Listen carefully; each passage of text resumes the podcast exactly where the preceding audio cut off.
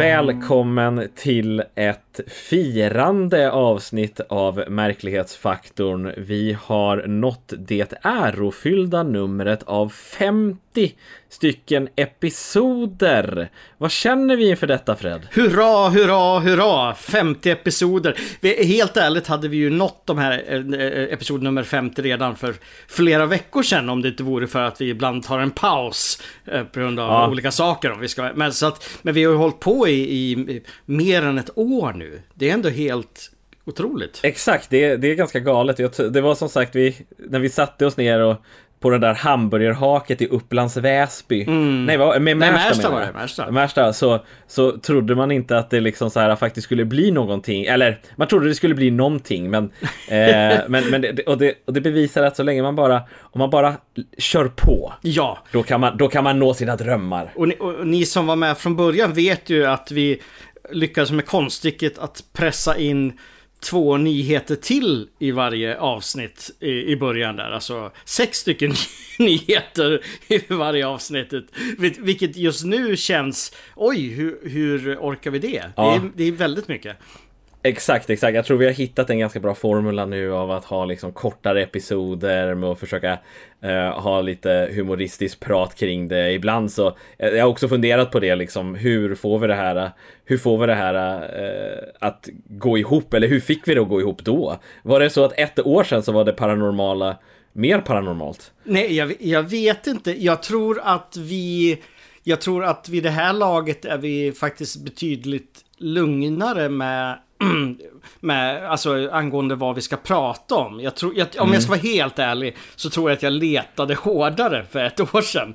Eh, eh efter, efter nyheter. Alltså du vet, nu lite grann så låter jag dem komma till mig. Det som känns... Ja.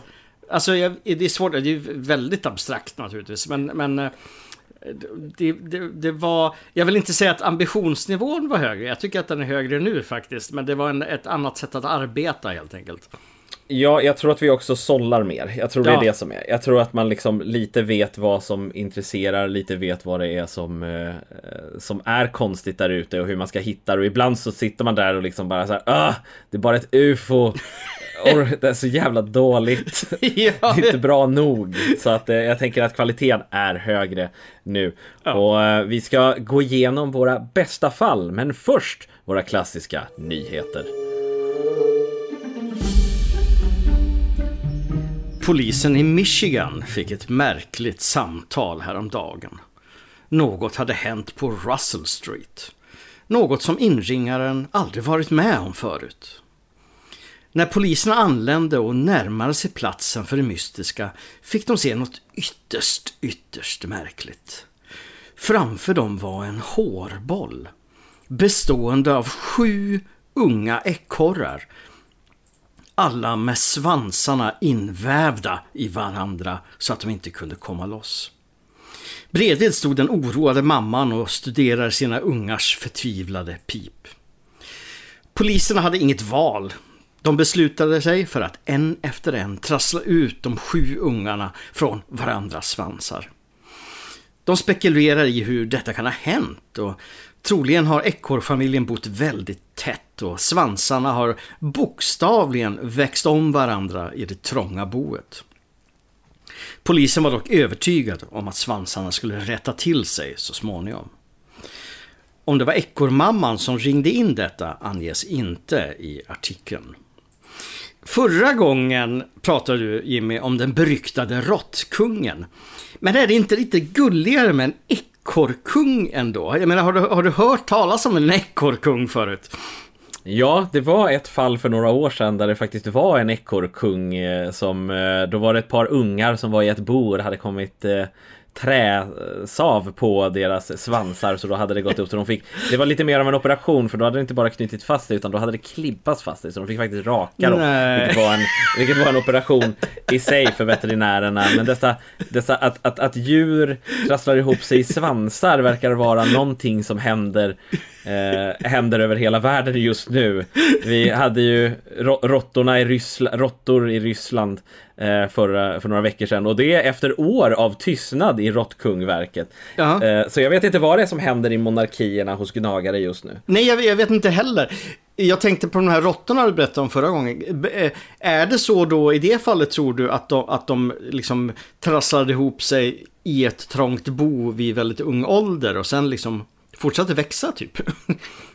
Ja, precis, precis. Det, jag tror det är precis det som hände och alla försöker liksom så här sticka åt sitt håll men det blir liksom eh, de, de, det, blir, det gör knuten ännu värre. Ja. Eh, och då hittades de vid rätt tillfälle. Förmodligen hade de blivit tillräckligt gamla eller var precis tillräckligt gamla att de skulle till att lämna boet. Ja. Men... Eh, Vad snopet. Eh, men, ja, precis. Så, men så hittades de av den här mannen som räddade dem allihopa och det är nog kanske samma sak med de, dessa ekorrar också för att vanligtvis så är väl inte ekorrar och hänger i bon tillsammans förutom när de föds. Så att det här det, det är nog någonting som händer i boet mm, när de mm. växer upp och sen så fastnar de här.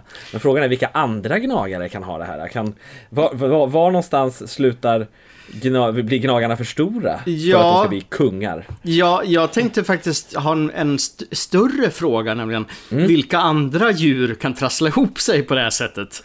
Mm, mm. Ormar, tycker man ju. De, ja, är ju liksom, det... de är ju en enda lång svans. Precis, jag tänker det också. Jag tänker att det, ormar måste, vad heter det, kunna göra det här i bon. Men jag har aldrig hört talas om det. Ja. Jag vet att ormar kan äta sig själva. Jag vet inte om det är tekniskt sett att de, eh, att de kan göra, om det är närliggande, lite oklart. Aha, okej. Okay, eh, ja. Att de blir förvirrade typ och börjar äta. Ja, ja, ja. De blir förvirrade av sin egen svans eller sin egen bakdel och sen så försöker de äta upp den. Oh, och shit, det har tråkigt. hänt några gånger. Ja, ja, ja.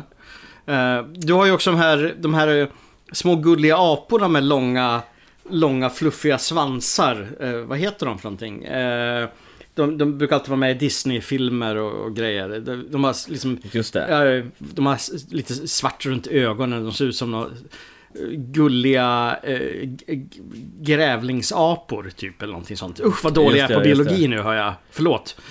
Just det, just det. Du menar som Abu i uh, Aladdin? Ja, ja, fast han är väl mer än... Ja, absolut en apa, men det finns sirukater. Är det så de heter? Surikater, surikater. Ja, ja, precis, precis. Åh, ja. vad pinsamt att jag inte kan apsorter här nu. ja, det är ingen fel. apa heller, en surikat. Va? Är det, är det en Nej. egen? Det är, det, det, är, det är ju en gnagare.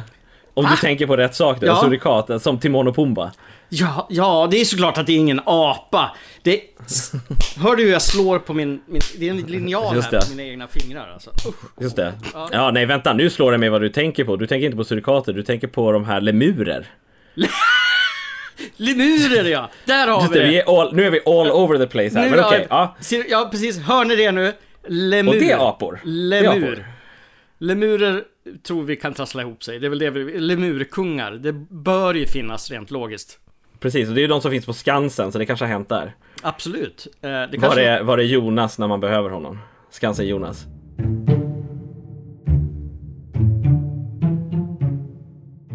Och angående djurfrågan. Vi ska till West Virginia och förmodligen ett av de äldsta monstren på vår lista.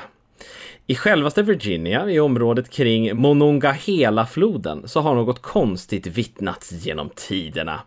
Något stort, något med ett skal och med en sur attityd. Monstret kallas för Ogua och har setts i området sedan 1745. Den sägs ibland ha två huvuden, men de flesta rapporterna verkar beskriva något så konstigt som en jättelik huggsköldpadda. Eller Alligator Snapping Turtle som de är kända som. Och nu kan den ha siktats igen. Nate Marino och Jake Byer berättar nyligen för ett lokalt tv-team om en riktigt hårresande upplevelse. De båda vännerna var ute på båt i vattnet och umgicks runt omkring midnatt och hoppades att fånga några riktiga baddare. Plötsligt ser de hur något reflekteras i månskenet. I månens sken så ser en av dem hur något stör vattenflödet. Det är någonting som är där som vattnet måste åka runt, som en stor sten. Han tänker att det kanske är någon konstigt stor boll. Men bakom bollen så finns något mer. Något avlångt som rör sig som en orm. Han tittar på den ett tag och försöker lista ut vad det är för något. Men så slår det honom. Det är inte en boll eller en orm. Det är en och samma varelse. Han försöker få mer ljus på det hela och berättar allt för sin medkamrat. Men när de kommer närmare så är det redan borta. Då berättar kompisen att han faktiskt varit ute vid samma tidpunkt en vecka tidigare med en annan medfiskare. De hade stått vid strandkanten när de fick syn på vad de trodde var en simmare. De försökte ropa på denne men eh, såg sedan samma ormliknande svans bakom simmaren. Då slog det dem att det var samma varelse som nu simmade upp för strömmen och försvann till slut utanför deras syn, trots att de försökte provocera den genom att kasta sina fiskespön på den. Och kanske var dessa vänner i större fara än de först trodde. För monstret är känt för att den drog ner en ung pojke under vattnet på 1700-talet som sen aldrig syntes igen. Monstret har aldrig fångats på bild, men för många i området så är det inte en legend. Det är äkta. Fred, jag tänkte vi skulle prata lite om lokala legender. I en tid med mobilkameror där allt kan fångas kan varelser existera på en sån lokal nivå utan att fångas på bild eller video? Svar nej, tror jag. Nej, jag tror för att folk är så otroligt medvetna Eh, Eh, de, de, är dels medvetna om att de har en kamera, de är medvetna, alltså, de är medvetna om, om omgivningarna och det finns, det enda folk gör när de är ute och tittar på utsikt och, och, och natur känns det som nu för tiden, det är att ta foton av det. Så jag tror att de är väldigt beredda liksom. Oj, nu kommer en hjort, då måste vi upp med mobilkameran helt enkelt. Mm. Eh, oj, titta en orm, då måste vi försöka filma den och lägga upp den på Instagram och så skriver vi något kul om det. Uh, uh, jag tror att det är... Uh, nu, är, nu låter jag väldigt hård naturligtvis när jag säger ett rungande nej där. Men det känns som att det är väldigt svårt att inte få någonting på bild i alla fall. Eller har jag fel? Ja, precis. Om det, nu, om det nu är en varelse som är där hela tiden. Jag sitter och tänker på sådana här legender och, och om det existerar sådana här ställen i världen där det är typ, ja men typ när jag sitter, jag sitter och tänker när, vi, när man kom till, eh, när, när man började undersöka Amazonas lite mer på liksom 50-60-talet och man kom dit och man pratade om liksom så här eh, Mapinguarin som var ett monster vi pratade om och lokalbefolkningen bara ja ja, nej men den finns i skogen. Det är liksom så här, vi ser den inte superofta men den finns där. Och jag undrar om sådana ställen egentligen finns fortfarande. Liksom där, där lokala legender är så här, ja ja, nej men det där är ju inte liksom en varulv, det där är ju liksom ja, vad vi kallar eh, någonting, någonting. Mm -hmm. eh, och, och, för att, och för dem så är det verklighet. Liksom. Men ja, jag vet ja. inte om sådana ställen har dödats liksom i och med internet. Men det kanske har gjort det alltså. Eh, fast å andra sidan det finns väl fortfarande en del outforskade platser med, med folkslag som man inte har mycket kommunikation med. Men det rör sig väl kanske då mest om om Sydamerika och, och vissa ögrupper och sådär. Men eh, Nej, jag är fan, alltså när det, görs, när det rör sig om ett sånt litet ställe så är jag väldigt skeptisk till att någonting faktiskt kan döljas där. Um, ehm, det, det som gör mig mer förvånad med den här historien, det var att de offrar de verkligen sina fiskespön på den här varelsen? Du sa att de kastade nej, dem på dem? Nej, de försökte... Alltså de kastar de lina, de, kastar, de försökte kasta linan ah. så att linan skulle hamna på dem så de skulle kanske kunna fånga den. Ja, du menar så ja, ja. Det lät ja. ju faktiskt som att de typ bara nej, nu kastar vi fiskespöet på dem så blir rädd. Uh, ja, nej, men de, de lyckades inte hooka den och de lyckades nej, inte nej, provocera sant. fram någon reaktion heller och kanske var väl tur det. Men det kanske är liksom, det kanske är lite det här att när en legend börjar, mm. då hör man det, då, då kan då kan man tro att vad som helst man ser är den legenden. Ja. Eh, och, och i det här fallet så var det att det här skulle då vara en jättestor liksom, sköldpadda. Mm. Och det är väl inte jätteomöjligt att det finns jättestora sköldpaddor och då kanske det handlar om att det finns Ja, att det, det, är en, det är en stor sköldpadda, inte så här övernaturligt stor, men en stor sköldpadda. Och så är det svårt att avgöra hur stor den är och det kanske är flera sköldpaddor eller någonting sånt där. Ja, ja, ja. Som, som, gör att det ser väldigt stort. För den här varelsen skulle vara liksom 10-15 meter liksom. Ja, det, det är ju väldigt, väldigt stort för en sköldpadda. Men de kan ju bli sjukt stora, vissa sköldpaddor. Det är, alltså det är, de kan ju bli enorma, men 10-15 meter vet fan alltså. Uh... Nej, nej men precis, precis. Så ja, vi, men vi hoppas. Så här, saken är ju den att så här, även om jag har svårt att tro och att kanske världen är mer upptäckt än vad den är, så, så vill vi ju, vi vill ju att alla de här monstren ska vara riktiga. Oh ja, vi vill oh ja. att det här ska vara sant. Håller tummarna varje dag. Och då vidare med nästa icke paranormala nyhet från mig, det vill säga Fred. Mellan 1968 och 69 härjade en av historiens kanske inte värsta men ändå mest omtalade seriemördare i norra Kalifornien. The Zodiac Killer kom han att kallas av sig själv och specialiserade sig på unga par, ibland på så kallade Lovers Lane eller andra avsidesplatser. Av sju bekräftade offer dog fyra. Men när morden avtog fortsatte breven istället. Oftast retfulla, ibland kodade, skrifter där han tisade om sina gamla, aktuella och kommande dåd. Och bland annat hävdade han att hans namn fanns kodat i det han skrivit. Uppmärksamheten runt Zodiac blev enorm och var en följetong i tidningarna under flera år. Speciellt då han hotade med att attackera en skolbuss med barn.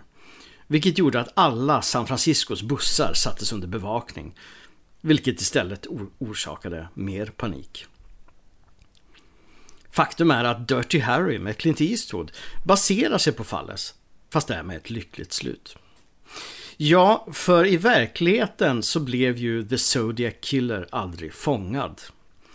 Morden ebbade ut och så breven. Och sedan dess har man spekulerat i vem som verkligen är den mystiska mördaren. Det är ett fall som både startat och avslutat karriärer inom polis och journalistkår. Fallet är fortfarande inte stängt och det är kanske är anledningen att så många privatspanare är där ute och ger sig i kast med att försöka lösa mysteriet. Kanske för att tjäna en slant i samma veva. Nu har en grupp av 40 stycken före detta poliser, kriminalare och journalister gått ut med att de löst fallet. Att de identifierat mördaren och han heter Gary.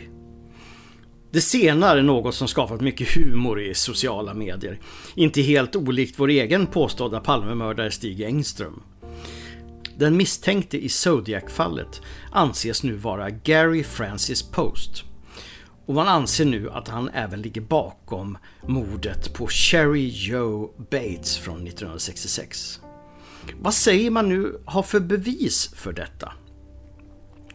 Ja, Gary ska ha haft samma ärr i ansiktet som ett vittne beskrivit mördaren.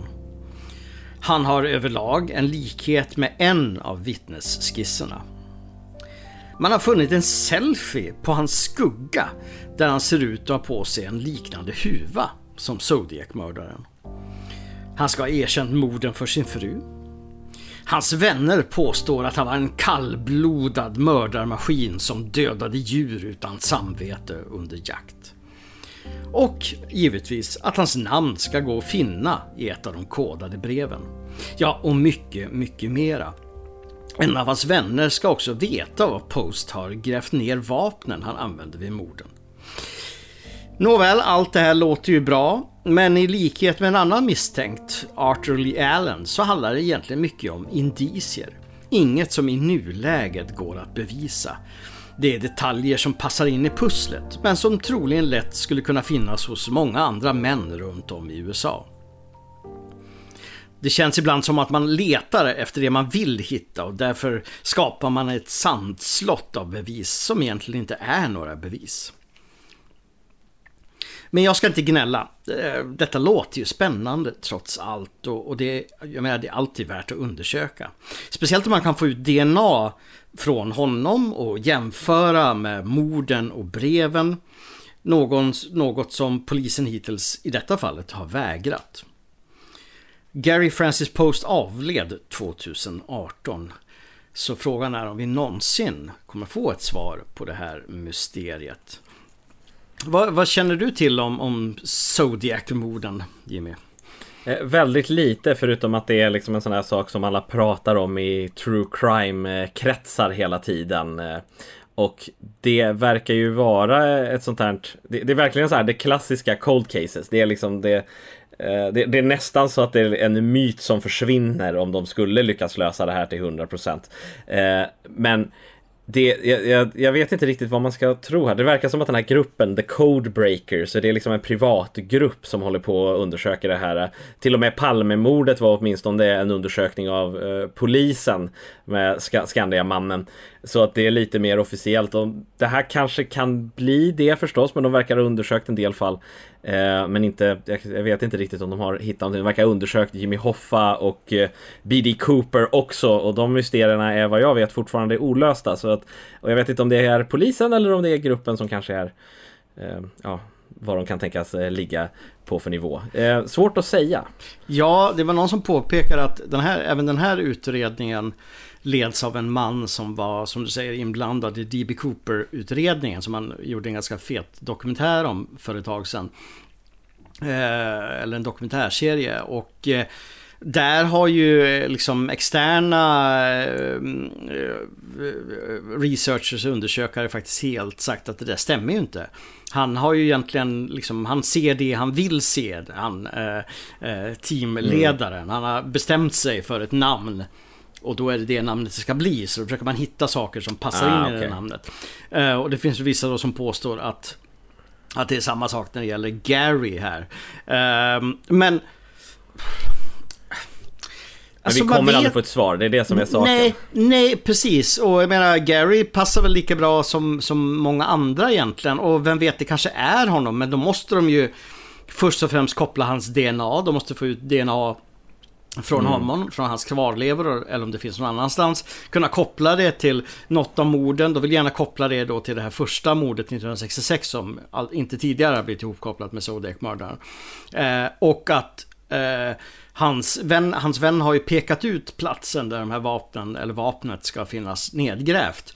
Och de ska ju då bege sig dit. Varför de inte gjort det hittills? Det är en bra fråga. Och det är där det är där klockor börjar ringa för mig. Varför har de inte åkt dit och grävt upp det där vapnet? Är det så att de vill sälja den här storyn och göra en dokumentär av det? Eller en... Eh, ja, du vet. Man, det, det, är lite, mm. det är lite... Det är märkligt på något sätt när man, när man bara säger en sån sak och inte har gjort det. Uh, så att, ja, och jag tror, och jag tror också att vi vi, vi kommer aldrig få ett slut på, på, på den här historien för att personen som har gjort det är kanske förmodligen död. Eh, av naturliga orsaker. Och det är precis som Skandiamannen att så här, tills man får en erkännande, vilket du inte kommer få av döda personer, så kommer vi aldrig få ett slut. Även om bevisen håller, även om eh, DNA skulle passa, så är det ändå fortfarande förlöst.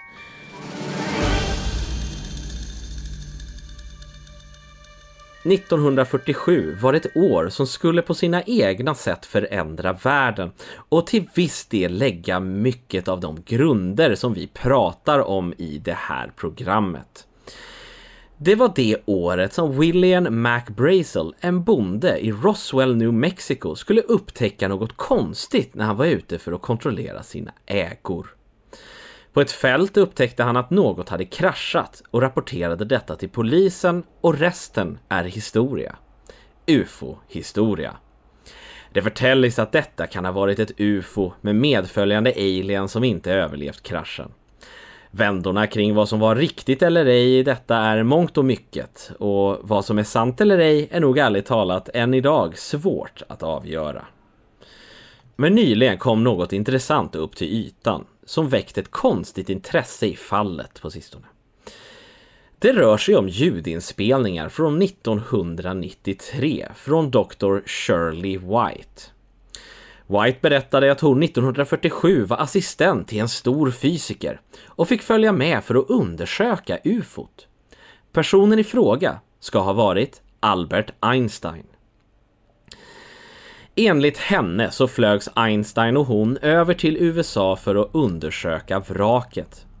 På en närliggande flygbas fick båda se farkosten. Det var runt och hade fått sig en skada på en sida. Det verkar vara gjort av något reflektivt material som konstigt nog mattades av ju närmare man kom.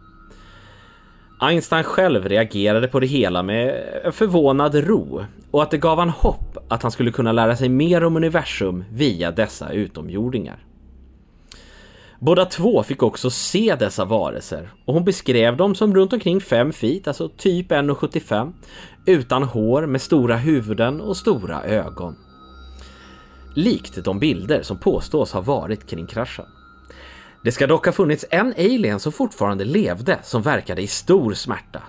Men hon eskorterades bort medan Einstein fick stanna. Denna nyhet ska ha spelats in 1993 i en intervju med White som först nu blivit känd för allmänheten. Och researchen här tog mig på ett ganska överraskande tåg. Allting började, jag började kolla på den här nyheten med en väldig skepsis. För vad jag än försökte googla på det här så lyckades jag bara att hitta en Daily Star-artikel, en brittisk tabloid med väldigt osäkra källor. Som även vanligtvis brukar de i alla fall nämna en källa, men nu hade de faktiskt inte nämnt någonting alls. Och alla artiklar jag kunde hitta därefter refererade endast tillbaka till den Daily Star-artikeln. Så jag började bli lite, började få bli lite eh, tveka på det här. Men sen gick jag in på det fantastiska Reddit och började söka kring det här fallet. Där var det någon som faktiskt länkade till originalkällan. En sajt som heter ufoexplorations.com. Och där blev allting bra mycket mer intressantare. Personen i fråga har gjort research kring fallet och dessutom postat två stycken 20 minuters intervjuer. Och det finns flera bilder på Shirley White som annars nästan bara dök upp i googlingar kring just de här benämnda artiklarna. Men när man får höra hennes inspelningar så är det tydligt att det kanske finns någonting bakom det här ändå. Det fanns en mycket trovärdigare historia bakom detta än vad jag egentligen hade trott. Och det gör att det här är nog en av de mer intressanta UFO berättelserna jag har hört på väldigt länge. Kanske till och med så att den eh, rivaliserar det stora UFO-avslöjandet i sommar som tyvärr inte blev så mycket till ett avslöjande. Fred, som podcastens UFO-man, hur känner du inför eh, dessa, eh, dessa ny, ny information? Ja, nu har jag inte hört de här inspelningarna, men jag blir ju väldigt, väldigt sugen på att göra det nu när du berättar det. Um, alltså, det var då, alltså är, hon helt, är hon helt i klarspråk i inspelningarna? Alltså UFO, utomjordisk farkost, utomjordingar ja, eller någonting sånt? Hon blir Ja, hon, hon pratar verkligen. Det, det, är väldigt tydligt att det hon pratar om är Roswell, alltså är Roswell-incidenten. Det är liksom, det är inte som att det här är taget ur sitt sammanhang eller någonting sånt där, utan hon, hon talar om det här och hon ska ha postat det här. Hon ska ha spelat in det här 93 för att hon vill inte eh, föra, hon var trött på att föra folk bakom ljuset. Mm. Och och, och, och nu, men de ska ha varit hemligstämplade fram tills nu och det, det, det har verkligen auran av en inspelning från 93 också. Det känns som att det faktiskt är någonting riktigt bakom det eller är det något väldigt sinnessjukt hantverk bakom det. Men så, så det här är det, det känns som att det här är någonting som skulle kunna vara bland de här stora mm. fallen.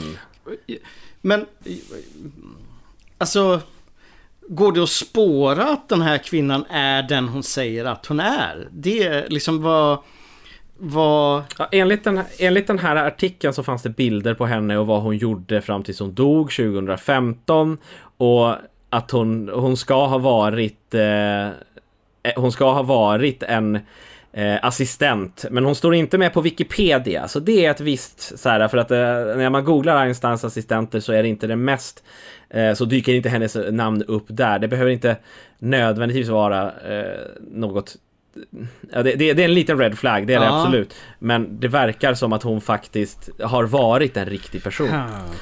Eh, och, eh, och liksom hon, informationen hon säger verkar stämma. Det finns saker som på, som, som det finns Einsteins, vad heter det, estate eller vad de kallar det, de som liksom har hand om hans fond och som har, de har inget information av var han har varit på de här daten, datumen i fråga. Så att det, det, finns inte som det finns inte något om att han har rest, men det fanns några saker som pekade på att han dagarna efter det här skulle ha sagt nej till en sak på grund av ett magsår. Ett magsår som vissa tror kan ha varit för att han har tittat på utomjordingar. Och jag skulle också kunna känna att så här, om man har ett magsår så kanske av stress. Så att upptäcka att utomjordingar existerar, det kanske är en grej som skulle kunna ge en magsår. Nu, nu, och magsår, nu önskar jag verkligen att jag vore påläst på Einstein. För jag är ju nyfiken. Det här om något måste ju ha påverkat honom oerhört stort, förutom att eventuellt få ett magsår. Alltså i sättet att tänka, i hur man resonerar och eh, jag menar det måste ju kickstarta en helt ny utveckling hos en person. Så även om du inte får prata om det så borde det kunna märkas. Jag undrar om man märkte en sån mm. skillnad i Einstein eh, Alltså efter detta. Nu kommer jag faktiskt inte, jag antar att han dog på 50-talet någon gång. Men Eh, det blev jag väldigt nyfiken på. Den rena psykologiska aspekten hos honom efter detta. Man tycker att det borde gå, gå att utläsa någonting i det. Ja, uppenbarligen så, så, läste jag till mig att han, eh, han faktiskt hade, när det var den här ufo-vågen på 50-60-talet, eh, så hade Einstein uppenbarligen skrivit något så här allmänt brev som hade varnat president Truman för att skjuta ner eh, ufon över DC i en rädsla av att tänk om vi triggar ett, utomjord, ett krig med utomjordingarna. Så att, så, så att han kanske är lite förändrad där och trodde att det kanske fanns något, att det trodde att det faktiskt fanns Ja, något. jag... Hmm. Det, alltså, jag, alltså, jag måste ju läsa på mer. Jag, måste, jag ska läsa originalartikeln och höra inspelningarna för jag blir eh, supernyfiken. Jag menar, Roswell-incidenten tycker jag är väldigt underhållande av den anledningen att det är väldigt, väldigt svårt att avgöra vad är äkta och vad är sant. Mm. Att någonting hände där ute i ökningen, det är nog solklart. Frågan är vad det var för någonting. Och man tycker ju ändå att Shirley och Einstein borde ha kunnat sett skillnad på en, en väderballong och ett UFO om de fick vara där och, och liksom titta på det. Ja men exakt, exakt. Så att jag, är, jag rekommenderar alla gå in, mm. läs artikeln. Den är ganska väl researchad. Den här sidan kommer jag hålla lite koll på och se vad det faktiskt är för person som har gjort det här. För att det här är information eh, som, som, som faktiskt jag blir väldigt intresserad utav. Och Läs inte alla Daily Star-artiklar eller någonting sånt där kring det, för de, de, de tar ner det till en, till, en, till en nivå där det nästan, där det faktiskt kändes falskt och där jag blev lite negativt inställd till denna, eh, till denna nyhet tills jag faktiskt hittade det och då plötsligt blev det här förmodligen ett av de mer intressanta ufo-fynden jag har läst på år.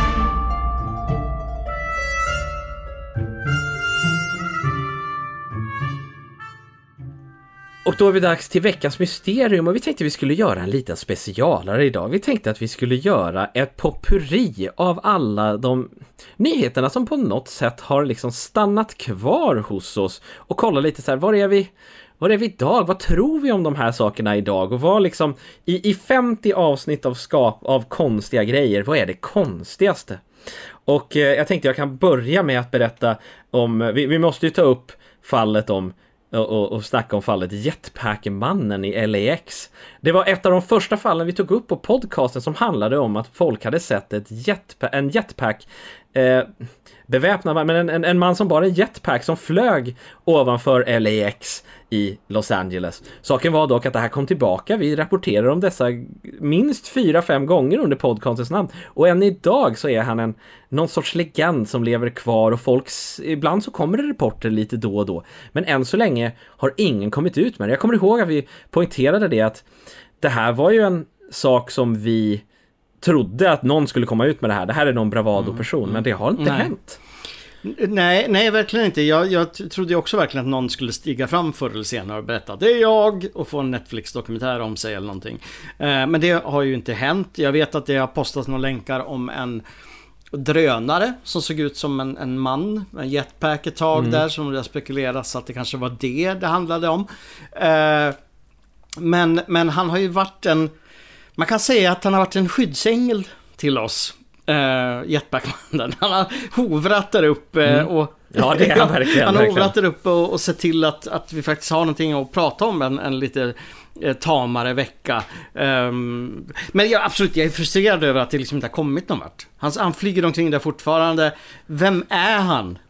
Varför kliver han inte fram? Var, är han rädd för att han ska bli anmäld eller något? Eller? Ja, Jetpackmannen, Märklighetsfaktorns podcasts eh, skyddshelgon. Det tycker, jag, det tycker jag är bra. Fred, vad kommer du ihåg från det här gångna året? Ja, Ja, alltså jo, jag, alltså det är ju faktiskt ett av mina absoluta favoritfall och det är ju någonting som också återkommit säkert fyra fem gånger på de här 50 avsnitten. Och det är Mothman på The O'Hare eh, Airport utanför Chicago vars intriger bara har blivit mer och mer komplicerade och intressanta eh, med multipla vittnen från olika håll som berättar om samma mm. händelser.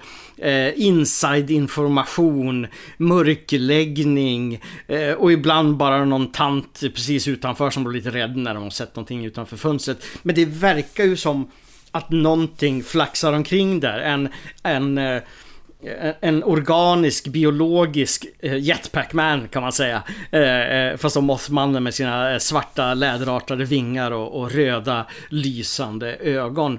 Jag Alltså, jag är jättefascinerad av det. Och de som har rapporterat om det troget är ju Singular... Singular 14? Singularity... Ja, precis. Och de har ju tagit det väldigt seriöst och de har intervjuat vittnen, de har försökt gräva ner eh, sig i det och det är en, de är en seriös organisation. Eh, och de litar jag på. Jag tror att det är såklart att vittnena i sig kanske ljuger ihop någonting. Men jag tror ju definitivt på att de som för vidare dessa nyheter eh, gör så mycket bra research de kan göra. Eh, och, och, jag tror verkligen inte att vi, vi har verkligen inte sett det sista av Mothmannen runt eh, eh, O'Hare eh, International Airport. Jag tror att det, det kommer definitivt komma tillbaks i de nästkommande 50 avsnitten. Ja, för att det var också en av de första sakerna vi pratade om vill jag minnas. Och vi har haft det i nyheter minst 3-4 gånger sedan dess. Så också ett skyddshelgon. När det kommer till det klipp som har överraskat mig mest under året så var det när det randomly kom en video om en dinosaurie i Florida. Historien är så enkel att en övervakningskamera pekade på en bakgård och där springer en Velociraptor-liknande varelse förbi. Eh, det ser inte ut som CGI det ser, eller datoranimerat. Det ser ut som att det är någon sorts fysisk varelse. Det ser ut som att det är någon sorts klipp ifrån Jurassic Park men eh, alas it was not. Det Klippet är två sekunder och förmodligen de bästa två sekunderna vi, jag har sett i år i alla fall. ja, absolut. Det är ett jättebra klipp. Eh, och det, det, på något sätt känns det fräscht att se en dinosaurie för en gångs skull. För vi har ju inte så mycket dinosaurienyheter. Uh, eh, och bara det gör att jag tycker det är intressantare. För som jag brukar ta upp lite då och då, om man nu ska fejka någonting, varför fejkar man någonting lite mer uppenbart som man vet att fler människor ska tro på? Eh, eller tror på redan sen innan. Det vill säga ett spöke eller en, en, en, en eh, vad fan heter det nu? Bigfoot eller vad mm. som helst liksom. Men nej, det är en dinosaurie. Ja. Det, det, det, det är krispigt, fräscht, härligt Ja, jag. och vi blev inga som uh, helst, inga specialeffekter kom ut, ett specialeffektsbolag kom ut och snackade kring det här utan det, videon kom, videon var där, ingen har sett den sedan dess och Förmodligen ett av årets större mysterium vill jag påstå. Ja, på, på många olika sätt faktiskt. Uh, och jag hoppas ju innerligt att vi får se mer dinosaurier. För vi har haft alldeles för lite dinosaurier just uh, i, i detta. Jag vill, du har ju haft något veckans mysterium som handlat om dinosaurier. Men nu, dinosaurier nu mm. i vår tid som springer omkring. Det vill jag ha mer av verkligen. Jag skickar ut det till universum nu. Hit med dinosaurier. Ut med, ta bilder, videos, vad som helst. Precis, men ett av de större mysterierna som vi kanske däremot läste för mycket av i år. Monoliterna. Ja, ah. ah, monoliterna. Det... jag, jag håller med. Det, det var... Jag tyckte faktiskt att det var spännande typ första gången. Eh, när de precis hade hittat den där ute i, vad var det någonstans nu? Nevada? Utah. Jag inte vilken öken det var. Utah. Eh, för det kändes ju liksom mystiskt. Jag trodde väl kanske inte att det hade någonting med utomjordingar eller någon portal att göra. Men det var en så pass mystisk plats och det var så visuellt starkt så att man bara, man blev bara triggad att bli nyfiken och spekulera och mm. tänka på det. Men sen, det blev lite eh, översaturerat det där va? Hela, ja, hela vi... monolitgrejen. Precis, vi hade ju att, eh, vi hade ju att det var typ eh, Det var ju, hittade ju Sverige också var det ju några som hade ja. åkt på också. Ja, precis. Två killar som varit ute och gått i en skog och så står det en monolit där. Jag hävdade även då och jag hävdar även nu att jag tror att det var de där killarna som ställde dit den helt enkelt. och liksom gjorde upptäckten samtidigt. Ja, det, var ju, det var ju monoliter överallt. Hela världen hade monoliter. En del jättesnygga, en del skitfula vill jag bara säga. Hafsigt eh, tillverkade och, och liksom Ja, fast jag... Ska jag vara ärlig, jag är lite glad att den där... Det där gick över till slut. Jag blev lite trött på dem. Ja, verkligen. Men eh, någonting vi aldrig tröttnar på det är ju Bigfoot-klipp och jag känner att med tanke på hur många gånger varelsen har varit med här så måste vi nästan kröna årets bästa Bigfoot-klipp och där är ju frågan vad, vilket klipp är det då? Jo, jag anser att eh, det var en video från Michigan. Så det var vi pratade om den här för några, någon månad sedan och det handlade om ett gäng som var ute på en, någon flod där ute och sen så får de se någonting som vadar över floden och det ser ser ut som någonting brunt. Det är något som går. Det är eh, otroligt nog tre minuter eller det är otroligt nog tre sekunder långt det här klippet.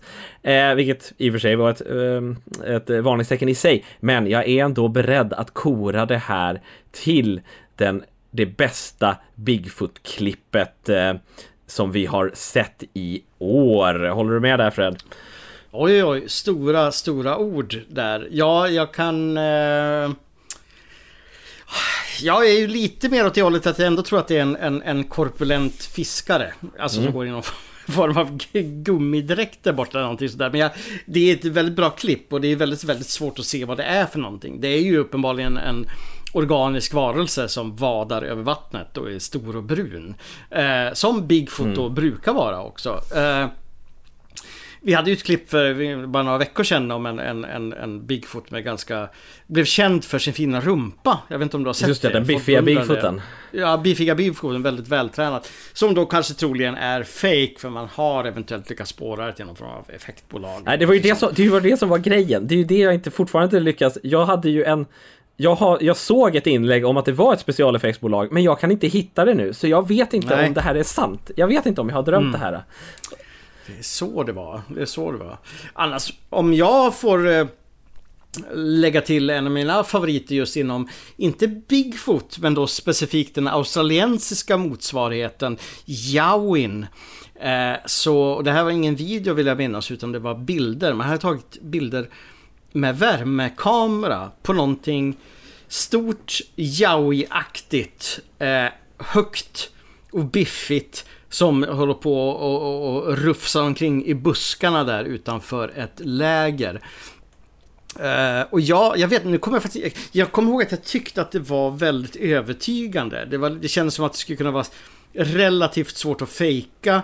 Svårt att säga att det skulle vara en, någon annan form av djur. Liksom, vad, vad skulle, vad skulle liksom annars som går på, på två mm. ben och är så långt, eller väldigt långt. Eh, det, det, kan ju varken vara liksom koalor eller kängurus på det sättet. Nu kanske kängurus kan bli väldigt... Ja, fast den här var bredaxlad. Ja, och ja. kängurus är inte så bredaxlade tycker jag. Med um, päron. Ja, med päron ja. Precis. Absolut, ditt klipp jättebra. Jag är kanske lite mer åt Yowie-hållet här i det här fallet. Jag, jag, jag blev väldigt fascinerad av Yowien på värmekameran.